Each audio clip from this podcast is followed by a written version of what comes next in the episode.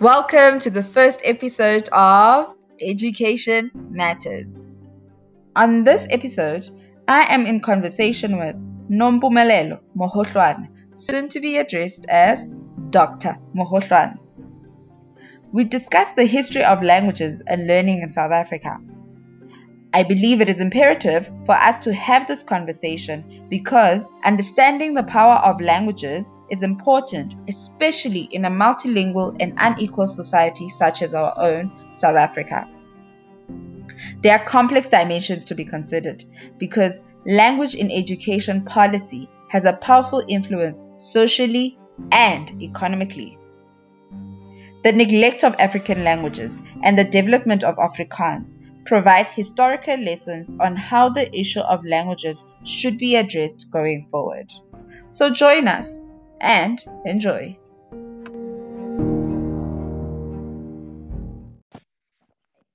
Hello, Mpumi. Hi. Okay, so on this episode, we'll be discussing the history of languages and learning in South Africa. I saw your work on the Sowetan newspaper online, uh, but you stated many reasons why mother tongue is important. And I just want to understand what is your relationship with languages? Why do you personally have an invested interest in studying about languages? And why do you think us as a public need to know the importance of learning and languages? So, um, reading yeah, reading for me has been a life changer. Um, I I feel like I have learned so much, um, experienced so much, even just through books. Um, and I, I would love for that to be a reality for more people. Um, and so I've been, yeah, puzzled and concerned about the low reading levels in our country, and then just trying to unpack and understand that more. And I think there are two components to it. One is just about education quality, but the mm-hmm. other is language. Um, and so trying to understand the language dimension um, has been what i am focusing on currently um, in terms of yeah the, the mm-hmm. article you're speaking about um, although in the rest of my work i focus on reading in general so yeah that's that's been my motivation Oh, okay. And then for me, you also, uh, because when I did a Google search on your name, it took me to uh, some website, Stellenbosch website, University of Stellenbosch, and there you have uh, your paper. And I read the paper and I thought it would be interesting for us to have a conversation about that paper. And your paper refers to three historical periods that have been defining moments in our country.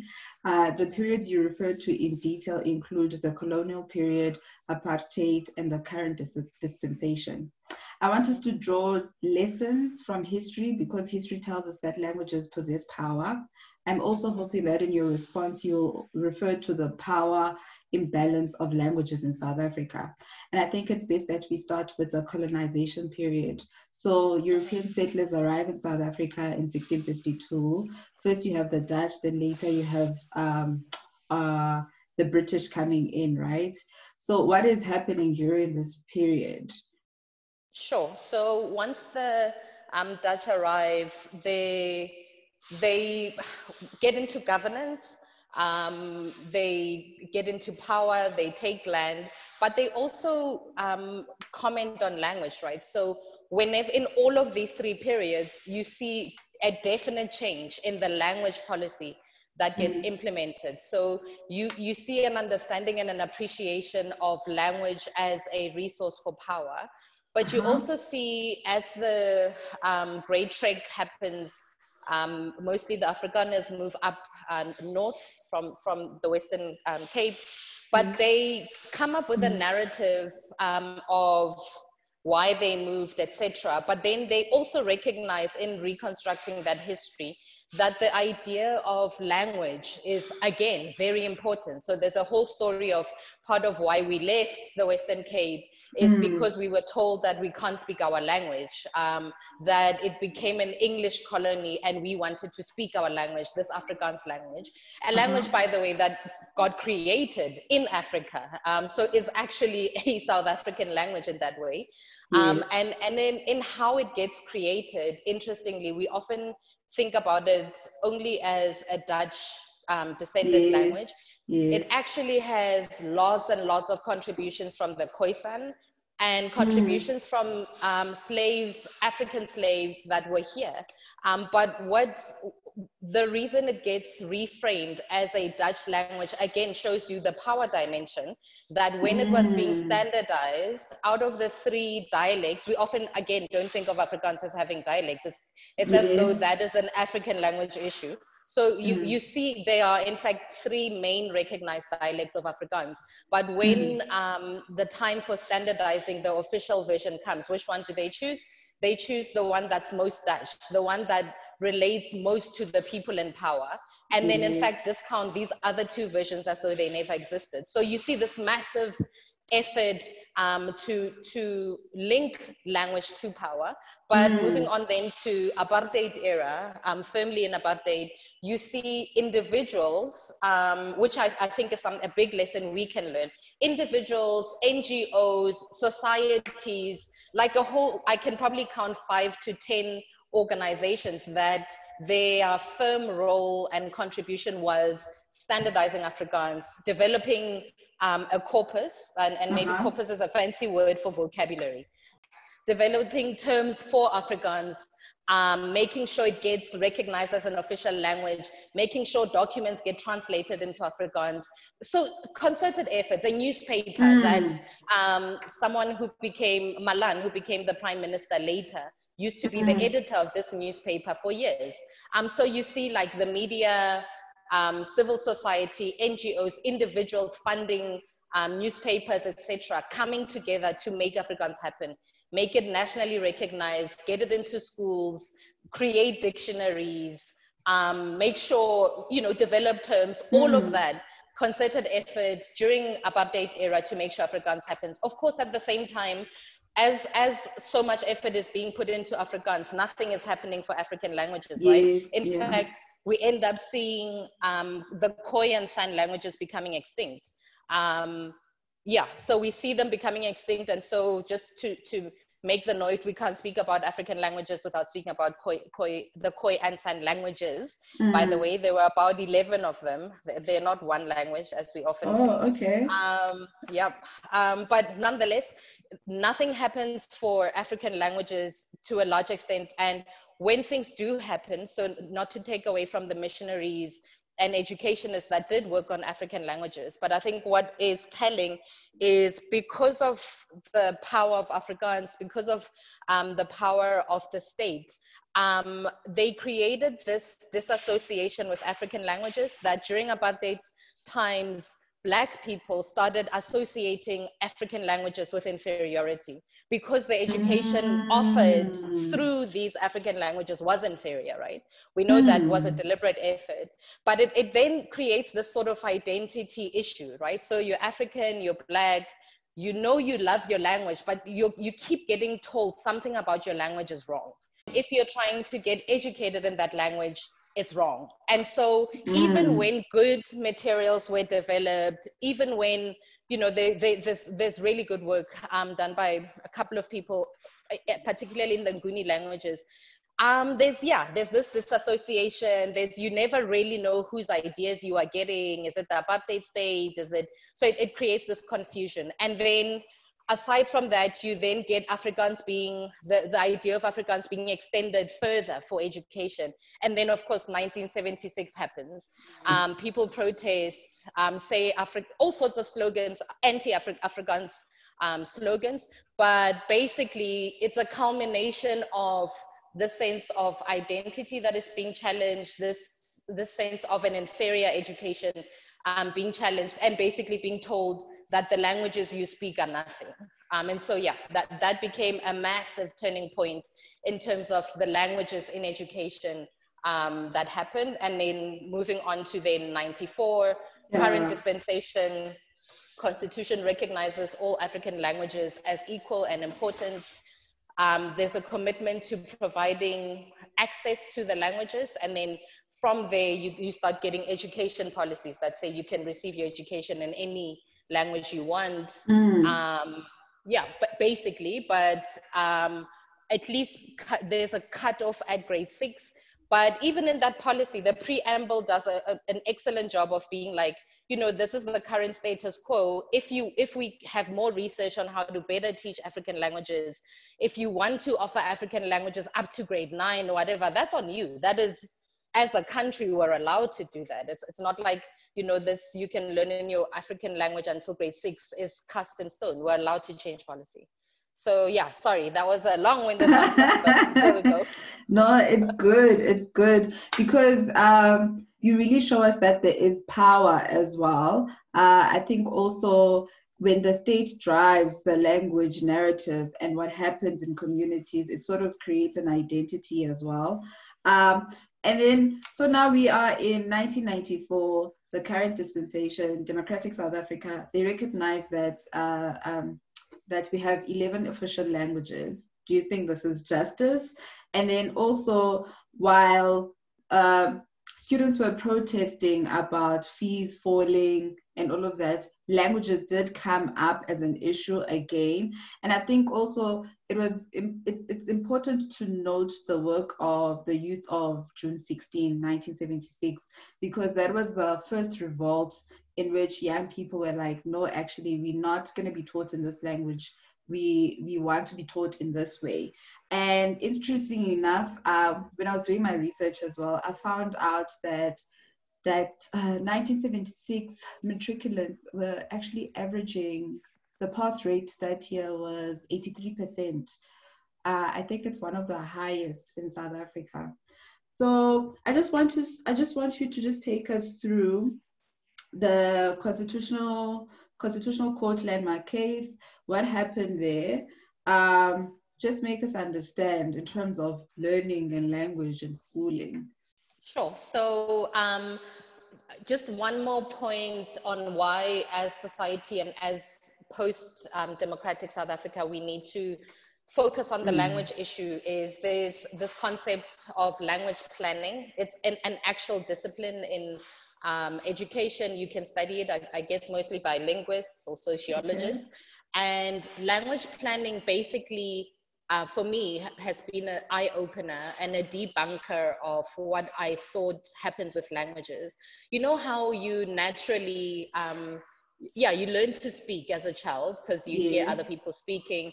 Somehow in my head, I had believed that even language, like people will speak the language they want to speak. You can't, as government, um, yeah, be too prescriptive about that. Um, it, it's okay. not really your place to plan language for people.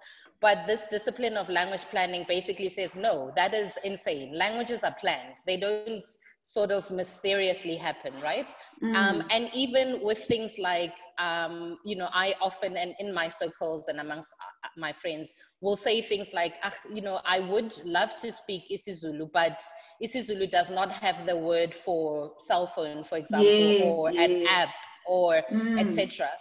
Um, and I know, you know, uh, the, the whole language planning um, theory helps with this because it says, yeah, of course, we don't have a word for app or software, but neither did Afrikaans or English. It's not like yes. those words were just born out mm. of the mm. language. Someone said, named it, and then the other languages also took time to name it too in their language.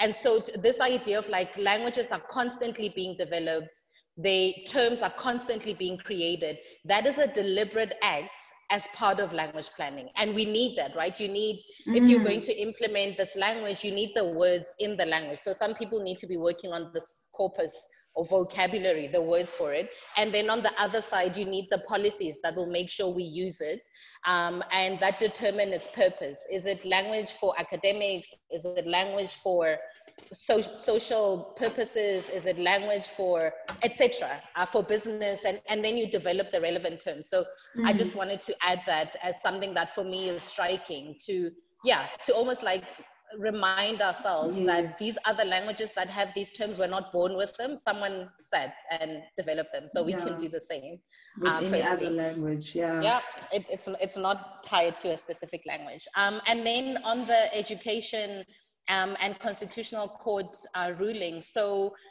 in Gauteng, um, particularly um, in terms of schools, there have been several incidents with the current MEC for Education, um, Mr. Panyaza Lesufi, where he mm yeah, he becomes sort of the face of it, but it's, it's about the department where the department is trying to get a class of um, students into high schools, but they can't because of the language of the school. So in mm. one case, there was the idea that this is an Afrikaans school and parents were saying, but we live in this community too. Can't you accommodate us and have a dual medium school? So have in, an English class and the school said, no, long story, became a court case. Um, and, and there was a ruling about that. And the ruling was basically that even though the education um, language policy says that deciding on the language of the school is the job of the school governing body, um, it does not mean that the department has absolved, it's absolved itself of that responsibility. It's mm. a delegated responsibility, but the department can intervene.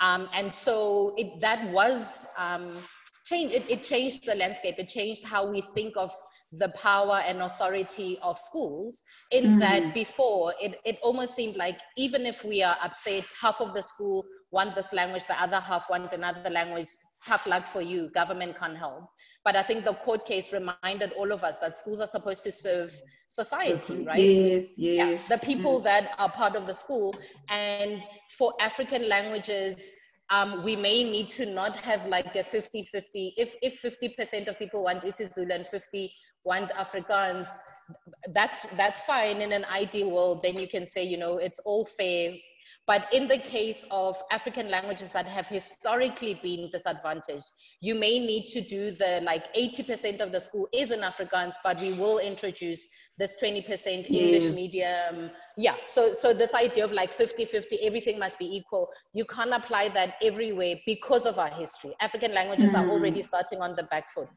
Um, and so that that was an important court case. And a second one had been the university um, uh, protests, fees must fall. But I think at the University of Stellenbosch, there was one, a Luister, yeah, hashtag yes, Luister. Yes. And, and the idea there was that the university is offers education only in Afrikaans.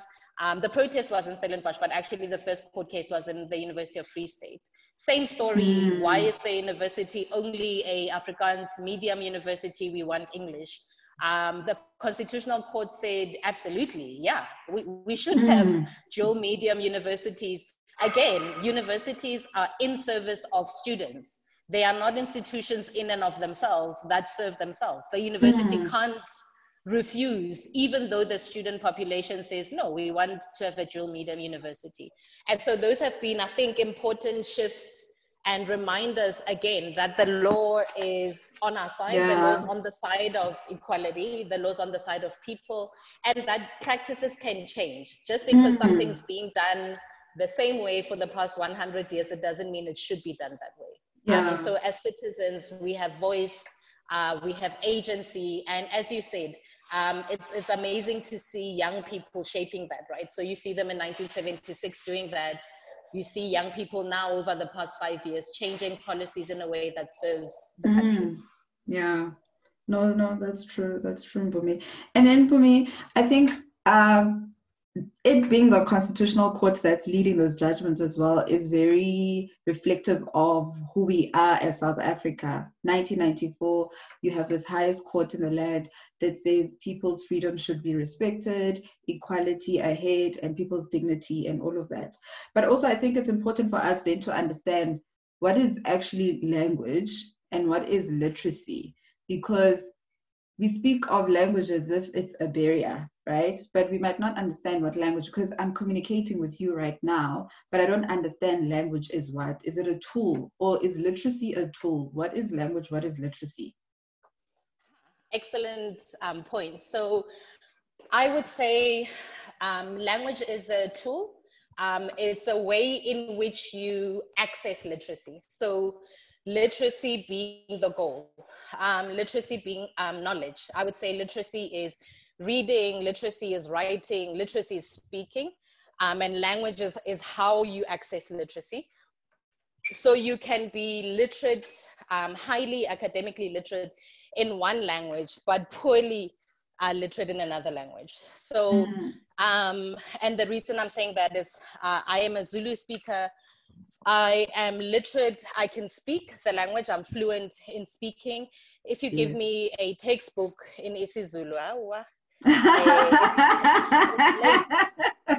yeah, no. Uh, and so, and so it, it's this idea of like, yes, there's a language, but then mm. the things I know in that language are called literacy, right?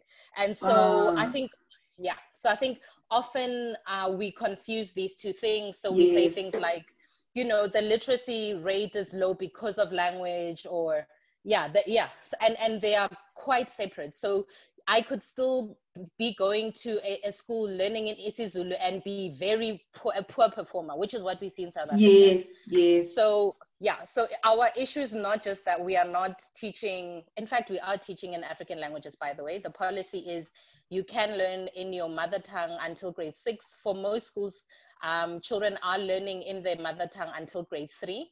Um, But even in that mother tongue, as they're learning in it, they're learning in it poorly. So they're not becoming mm. literate in that language. And so that's why I was saying earlier that we both have a quality issue and a language issue. issue. Um, and they intersect, but they're not the same thing.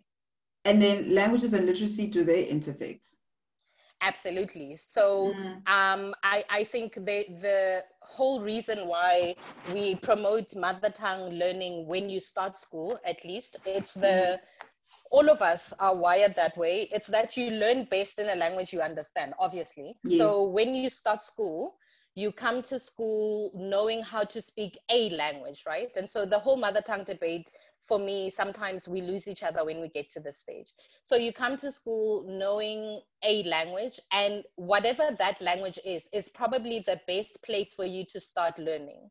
So for us who live in Gauteng, um, uh, the languages, you know, we're, we're, living in quite a mixed environment. So yes. the language you speak at home could be isiZulu, but your father is Tswana, so you also know Setswana, and and so the choice would be then between those two, which language do you know best, and which one can we build on first? And this is not to say exclusively that becomes the language, but it's the one you can access the world in.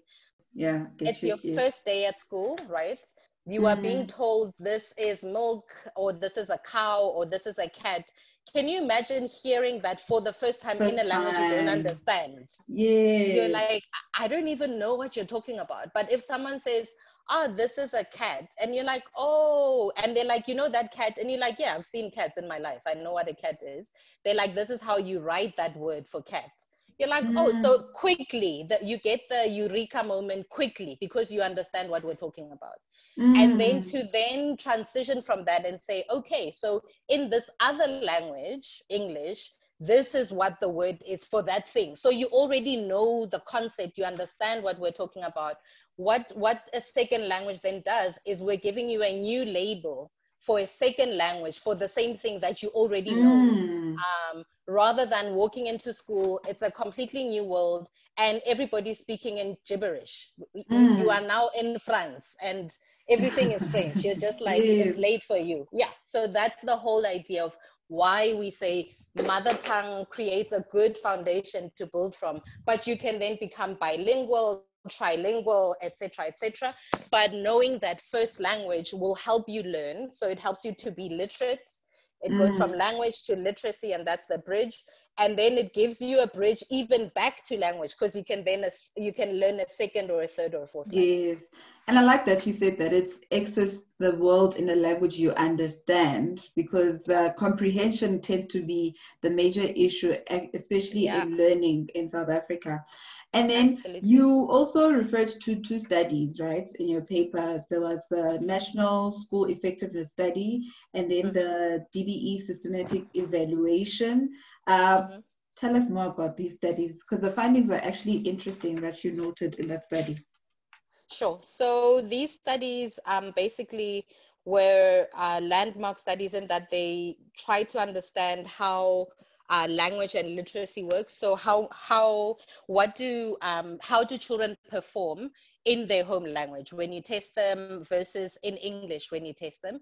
Uh, interestingly, just because of the timing of these two studies, uh, it was the same test written both in English and an African language, and the same kids um, that wrote both tests one month apart.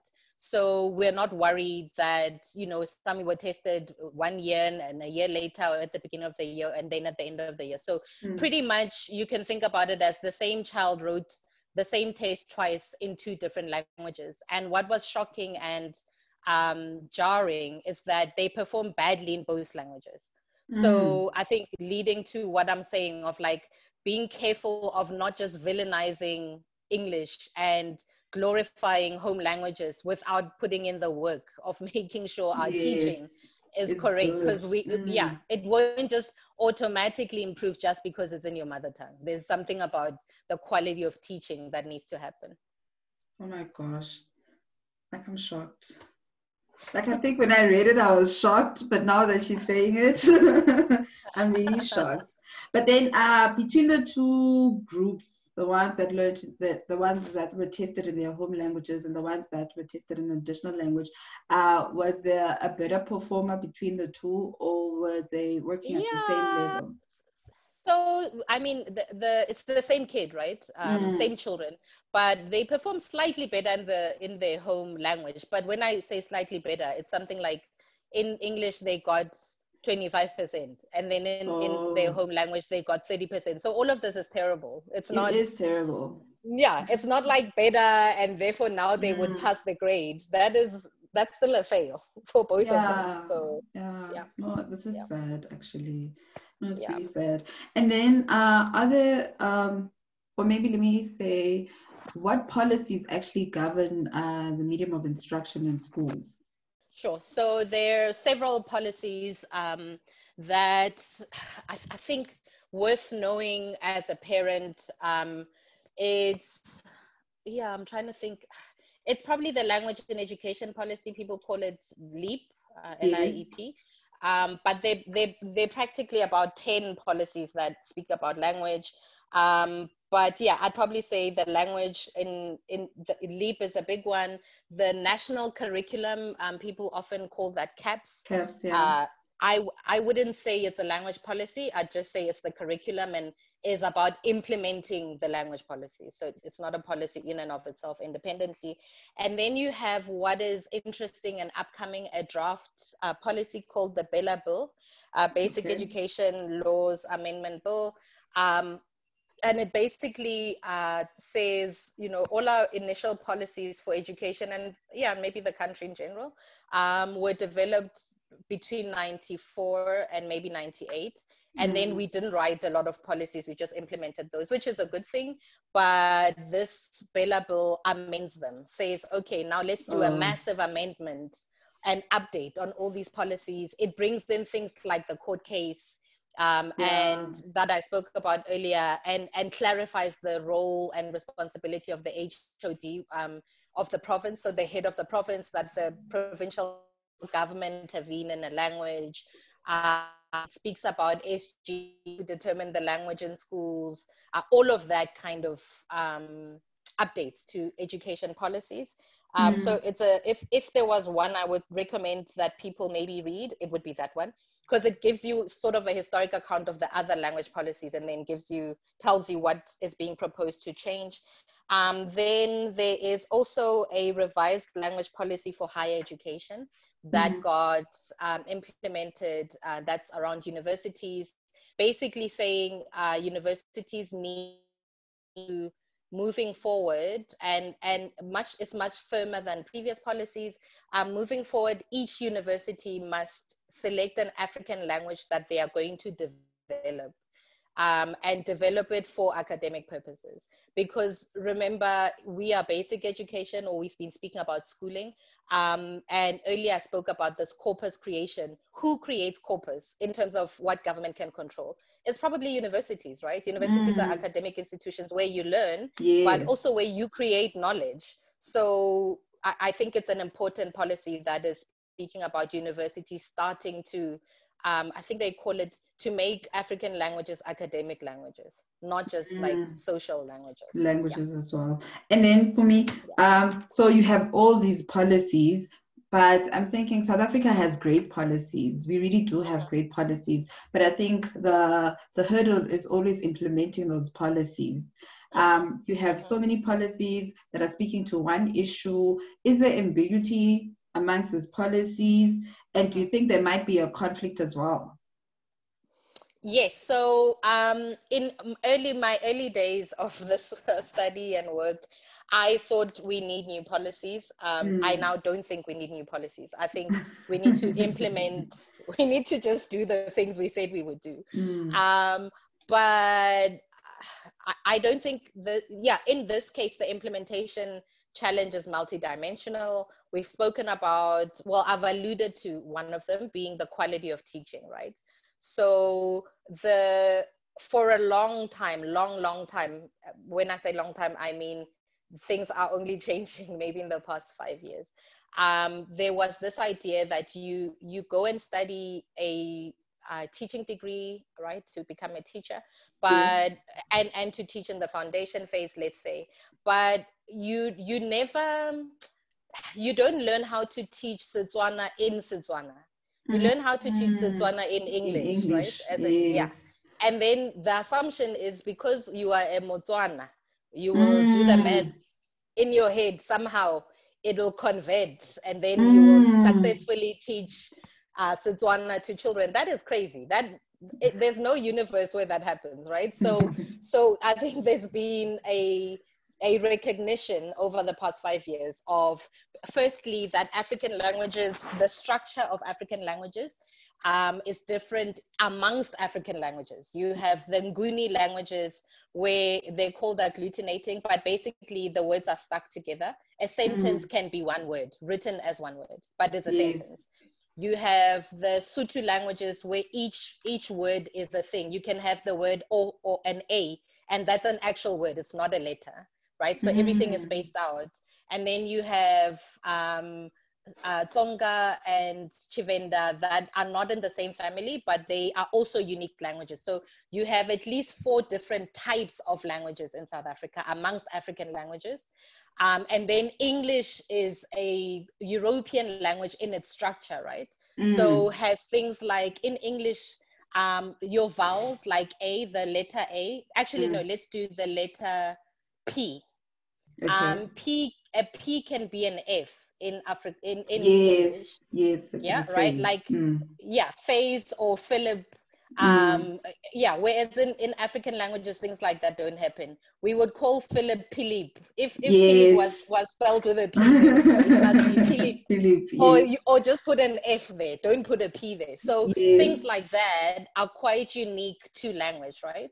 And mm. so if you're going to teach a language, you need to understand those differences and you need to be taught that in your qualification so that when you get to school and you find these um, young minds, these lovely children in grade one, two, and three, you know how to teach them well their home language and English because we are a bilingual education system. So I, I, would mm. say the first policy failure or reality failure has been how we have historically taught teachers to teach African languages mm. and English, to, to be frank. So our teaching quality has improved over time. So they are, they, we have international evidence that our teaching our teachers are more educated and more equipped now than they, they've ever been. And this is has been measured independently, so we know this is true.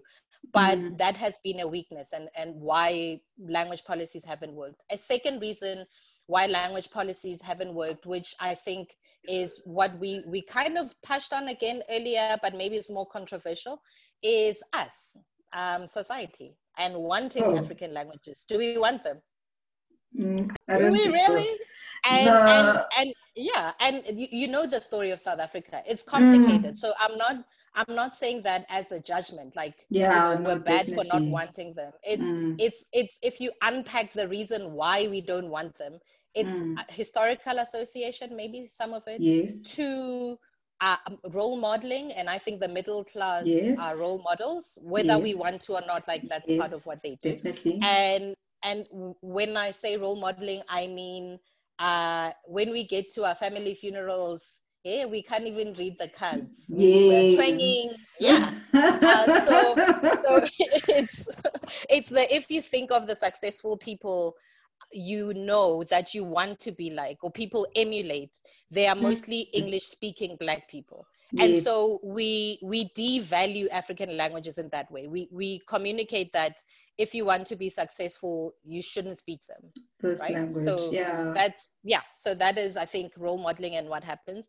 and then i think um a a final and and sorry part of the role modeling issue is uh employment so the employment one is definitely. more yeah. yeah and and maybe it's a separate issue sorry it's not role modeling it's not linked to uh in some ways it's linked to why It do we not want them yeah. but yeah but it's also its own thing like okay Yes. fine i want african languages but what job is going to hire me Yes. because it i goes back to the science of languages. Do we Yeah. even have a science for these languages? Yeah. right and then it's Mm. the like uh no i think i'll learn english thanks i want a job bye um Yeah. and so that's why the policy is not working so i i think we we yeah the the critique is not really like the department must do x y or z there are things we can talk about that the department must do but i think in the bigger things for me are creating a demand for african languages and Mm. creating a return for african languages that you get paid for knowing them Oh yeah. Oh, definitely, definitely. Yo, and then for me, uh, because you you keep on mentioning the quality of teaching, so I want to also maybe get okay. You have languages, right? Mhm. Um, but then language can be a barrier, as we mentioned. But then there are other barriers in the system already. Mhm. Can we actually quantify how much of language is a barrier and how much of maybe psychosocial support is an issue and how much Mhm. of maybe resourcing is an issue? Uh, Mhm. because you have this one person who's a learner, but Mhm. they experience so many barriers or challenges, Mhm. and I don't, I, I don't know whether how much of language and if language can be quantified to say maybe let's prioritize languages or maybe let's Mhm. prioritize psychosocial support because that's also an issue or nutrition Sure. or anything else yeah yeah so um, you raise a, um, a, a, a, a, a typical government dilemma uh, Mm. where everything is important um, oh. and then if everything is important and everything is urgent what are we doing really? Uh, and this idea of like you said nutrition and hunger and abuse and protection and books and and then it becomes okay if we're doing all those things are we really doing any of them well yeah or are we doing all of them kind of like tick tick tick tick tick? Um, and so i think that that is a general policy dilemma. But that being said um, so we, we've recognized that in the country. And I, I think we are doing a lot of those things already. So we have a national school nutrition program in south africa um, and this is typical. It's not just a south africa thing. Most countries have some kind of feeding scheme. And we have we are giving about 9.6 million children a meal every day at school right? So that is Ah. happening. Yeah um, we have one of the barriers we have like you said is maybe access to education because of fees etc but in south africa for at least the past maybe 10 years we've had 99% of children in schools. So we don't have an access issue. Children are in Mm. schools.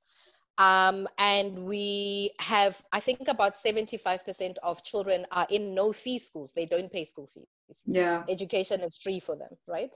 Um, and not only is education free, I think one of the yeah, so those are almost like the big barriers that have been addressed. And then maybe more double clicking on that next level of issues has been over the past five years, there have been things like um, a textbook, not five, I think it was 2015. Yeah, there was a textbook catalog issue um, Yes, that happened. that. Yeah. So basically, what the department did is before then, you could buy as a school any textbook you want to buy um, Mm. for to teach the subject you want to teach. That's fine. So uh, autonomy. But what that meant is the quality of education you were getting could be very different because of the textbook being used. And no one was checking that these textbooks are the right quality. We're trusting that you yeah, we're trusting that you as the teacher and, and um, school management know what you're doing and it's the right quality but there were challenges with that. So the catalog started saying okay as the dbe we're going to put together a team of experts from across the country including provinces and schools who will review textbooks have a call out to publishers basically say if you want the education system to use your textbook send it to us to review. Mm. And mm. then they reviewed these and then came out with this catalog that says, okay, here are the four textbooks per subject that we are endorsing and we are willing to spend we're only going to spend government money on textbooks on these textbooks not other textbooks mm. um, because we are sure of the quality of them we're sure um, that they cover the curriculum well etc so i think that was a quality injection into the system mm. um, and then i think what also was amazing that happened as part of that and i don't think we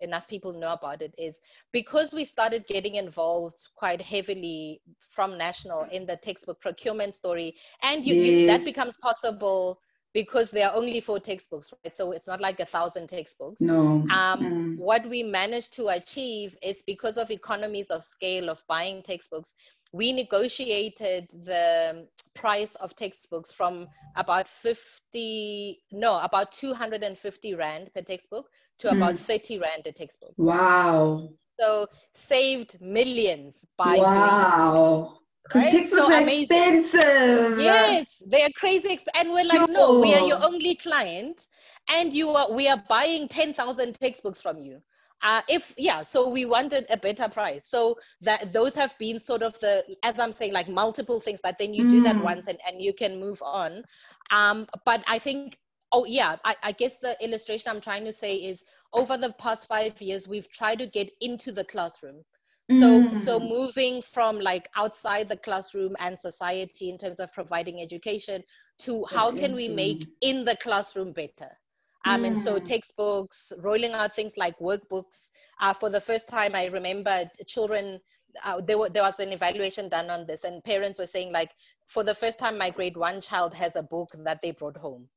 Um, and so the, this national workbook story, workbooks now, every child gets a workbook every year until mm. grade nine in, in two subjects. Um, and these workbooks are sociologically developed to get to your earlier issue about psychosocial support they are um, yeah. sociology, sociologically developed to, to embrace our constitutional values yes, to I've communicate the south africa we yeah. want yeah mm. so so to to do the sort of soft skills learning that we want in our education system um, but i yeah so so i do think language is an issue but like i'm saying all these quality things in the classroom where you think of the teacher and the learner i'm in your classroom how can we make mm. this better? Um, for me are, are, are all encompassing and if you address those things you end up addressing the language issue too. Not on its own but you you do yeah. proper teacher training when you train teachers. You give teachers good textbooks. You make sure the next cohort of teachers that comes into the system is better quality. Mm. um, you protect teaching time. You help teachers to to in, enact um, difficult practices um, in their classrooms you try and reduce overcrowding in classrooms etc yeah no. But it sounds like i think uh, it sounds like the department is doing a lot of work right? And i think this is why i started this podcast because uh-huh. um, I don't think we know a lot about what the Department of Basic Education is doing. I think yep. we have this perception that work is not being done. And to yep. hear you say that this is what has been done, it sort of unpacks the work. Uh, we're mm-hmm. sort of starting to see the light as well. But I think mm-hmm. also sometimes it is that fact that when you go back home, the school that you used to go to still looks the yes. same in some village. Yes. But then also, yep. we can't take away from the fact that as you journey around South Africa, schools are being built in rural communities yep. and they look good yep. and they have good quality. But we, I think we get so stuck in the problem of what's currently happening and what we're seeing or where I belong, I don't have this. And we're yes. not noting what is actually or, or let's say we're not having honest conversations about how far yes. we've come yeah because i think it's when, a combination yeah yeah, mm, yeah. it's yeah. it's it's both we maybe don't have enough reflections about what's been good i also think the voices that get profiled are typically voices that have like have a negative expectation already okay. so even when you you you speak about good things um, like the school nutrition program for example and i, I was i was um, not I was quite upset actually about this. We did, we had, like I mentioned, 9.6 million kids getting fed every day. We did an mm. implementation mm. evaluation of this, right? To try and figure out how well or, yeah, how is it working? Is it working well? What's not working? What do we need to improve? A really good evaluation, nationally representative. Um, but we were doing it as with with the presidency, and it, it needed to follow certain mm-hmm. processes, including being reported to cabinet before it becomes publicly released someone, um, well, the media found out about it, asked us for the report, and we explained to them, unfortunately, it needs to follow certain processes before we release it. There's nothing, it's not juicy, we're not hiding anything, but mm. we, we can't release it for that reason, due process. Mm. And of course, the, the media story will obviously, the expectation will then be that we are not releasing it because we're hiding something, right? Mm. No, we don't get believed that it's actually because of processes. And anyway, someone leaks the report, I don't know who, uh, a newspaper article gets written on it. The newspaper headline um, basically says basic education refuses to feed um, children breakfast. I'm like, and then mm-hmm. uh, how did like the the nutrition program is about giving one meal a day before 10 o'clock it's normally yeah. like it's seen as lunch it's one meal but in gauteng and western cape uh, the province has managed to raise extra money so those some schools get breakfast too right oh. so yeah so our evaluation was about the main program that is being funded and then oh but we also said we're not going to ignore the breakfast thing obviously if you are in gauteng and western cape try and find out more about it but can you see my point like 80% yeah. of the evaluation is about the main meal the mm. findings are basically that the food is being delivered in 96% of schools. Here are the things you could fix. And then, oh, by the way, the breakfast thing. Uh, yeah, we also think you should add the breakfast thing if you can find yeah. more money, but it should be strengthened because currently it's porridge and the nutritional value of it is bad, etc., uh, etc. Et Why was the newspaper article about DBE refusing to feed breakfast. How was yeah. that the main finding after reading a 80 page report?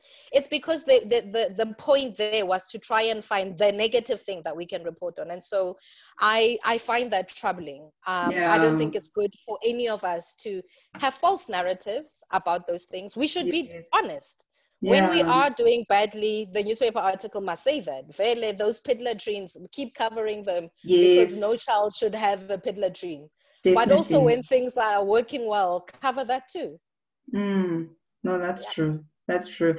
And then you guys do a lot of work. Uh, I hope I'm not going to put you on the spot as well because you have this EGRS study, the yes. early grade yes. reading study. Um, uh-huh. I think it's important. We might even have a segment just to discuss reading in South Africa and the context of sure. it and to help parents really understand the importance of reading because it's not really our culture.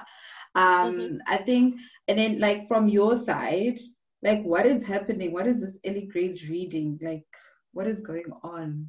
Is it a sure. public study or is it like a department study that you guys do internally to sort of see what is happening? What can we improve on? What should we do? Or is it something that the public has access to as well?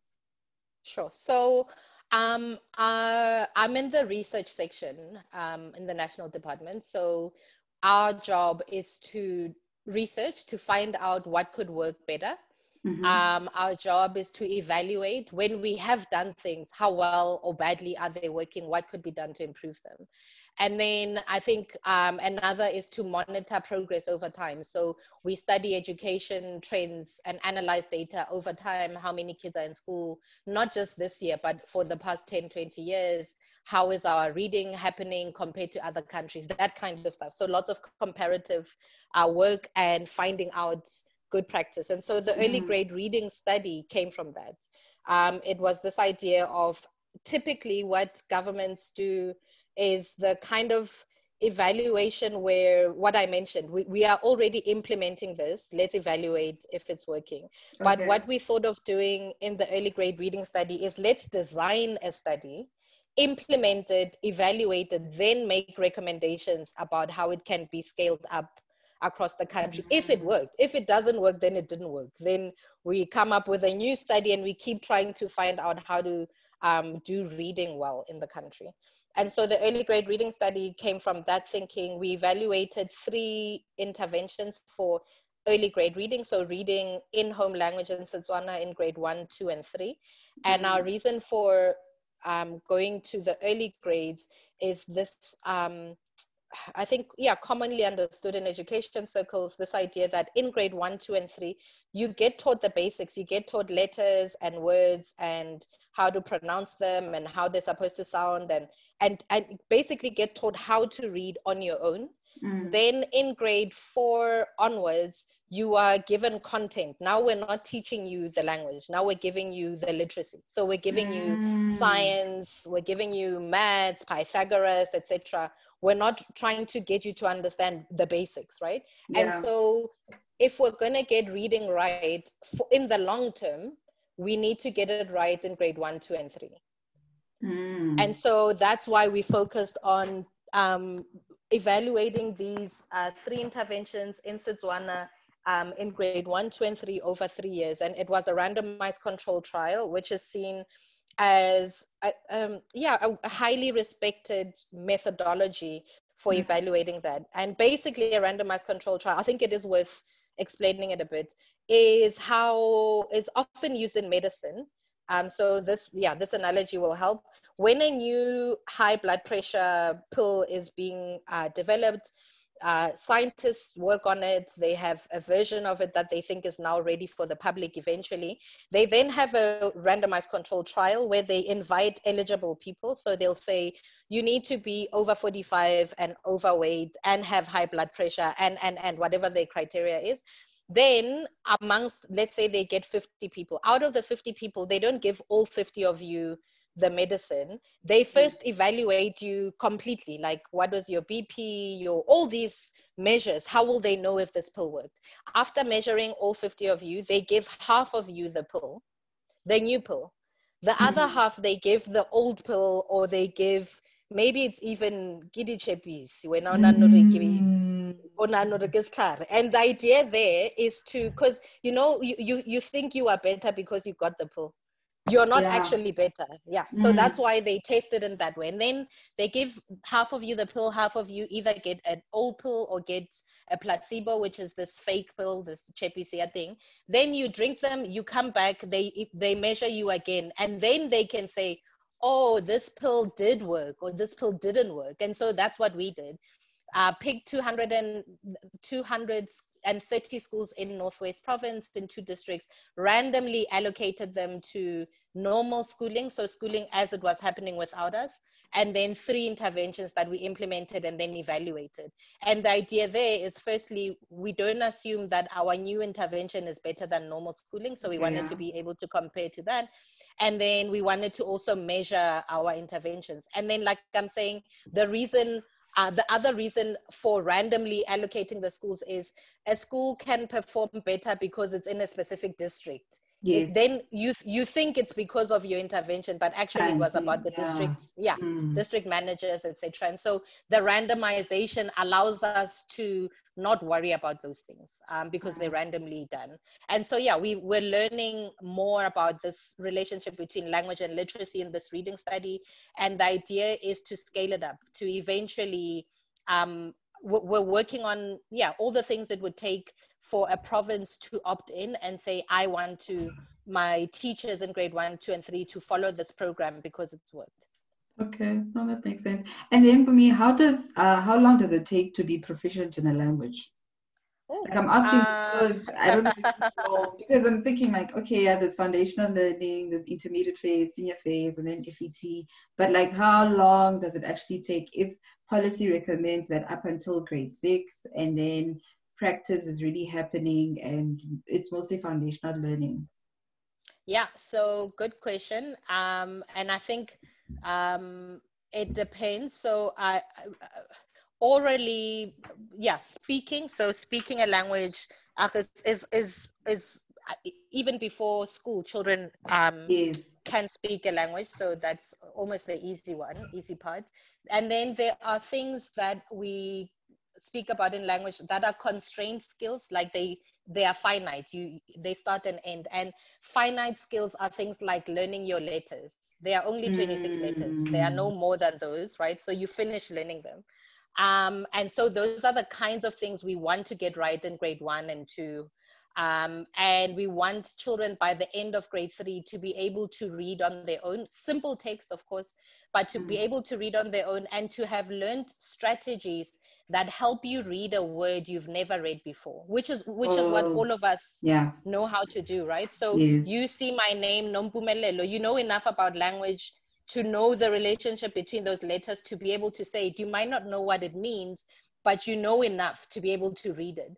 And so I think that's the idea of like grade one, two, and three. That's what you focus on. From grade four, children are still learning and still becoming more and more and more proficient. But at that stage, you, they are learning the unconstrained skills, things like mm. vocabulary.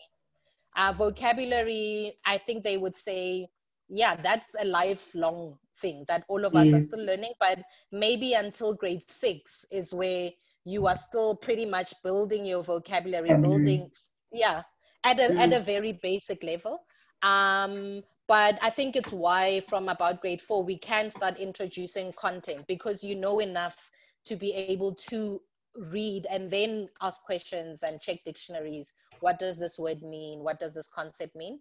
Um, mm. But that's mostly in a language that's being taught well, right? If your yeah. language uh, is being taught well, yeah, then I would say that up to grade three in mother tongue and then being able to yeah um, learn content would, would work. But in a language that you are not familiar with that is not being taught well it takes longer. I think longer. i've read studies yeah studies that say if a language is not your mother tongue and you are not exposed to it you never hear anyone speak it etc it may take you double the time it would take a native speaker to learn that language so mm. you know the the idea that we should we switch to English in grade four might be premature. Uh, it might be that the policy was right. We should be switching to English in grade six. Thank you, Mpumi, for that. We have spoken a lot about languages, we have spoken a lot about policy, but I'm also interested in your thoughts as well. So, if you were minister today, what sort of recommendations would you put to the table? And then also, maybe how should we move forward regarding uh, languages?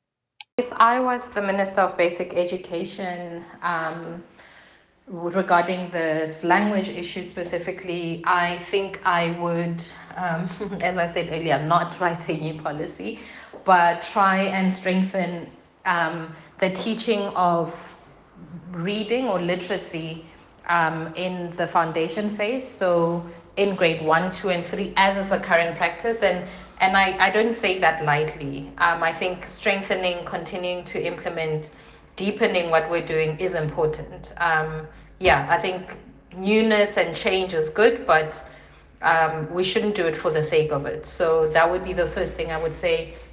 Let's do it really well. Let's keep training teachers well um, make resources available, um, etc., as things are across all languages, find more effect- effective and efficient teaching um, methods and approaches. And then, secondly, I would say we should um, create a plan for how we are going to implement uh, the policy fully. So, teaching in home language through to grade six.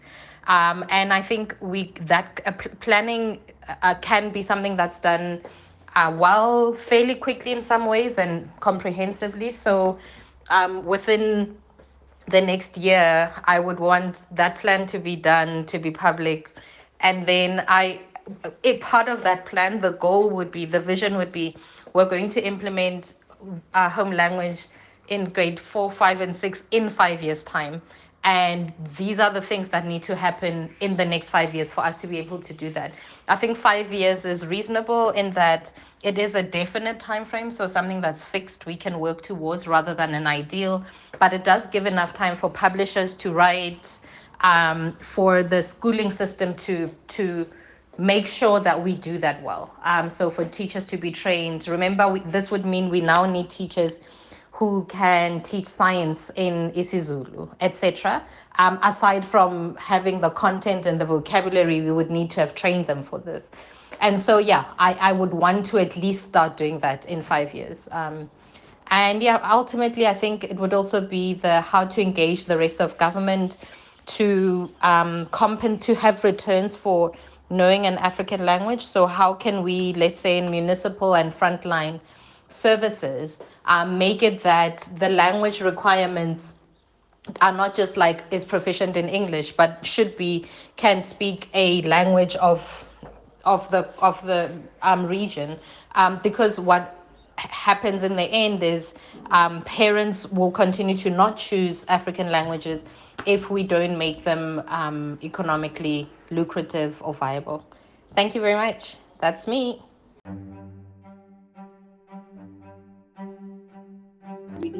Made it uh, an enjoyable session. And also, we went over time because I was really enjoying the conversation. I'm, I'm glad to be helpful. Yeah, and your paper was really a pleasure to read. It was written very well. Uh, it was easy to understand. And I also liked how you break down the terms. I will also share the link of the paper that I read as well and sure. where this conversation stems from. But thank you so much for your time. Thank you for so much for your effort as well. We really appreciate it. Ah, you're most welcome. Yeah, thank you so much. Bye. All right. Bye.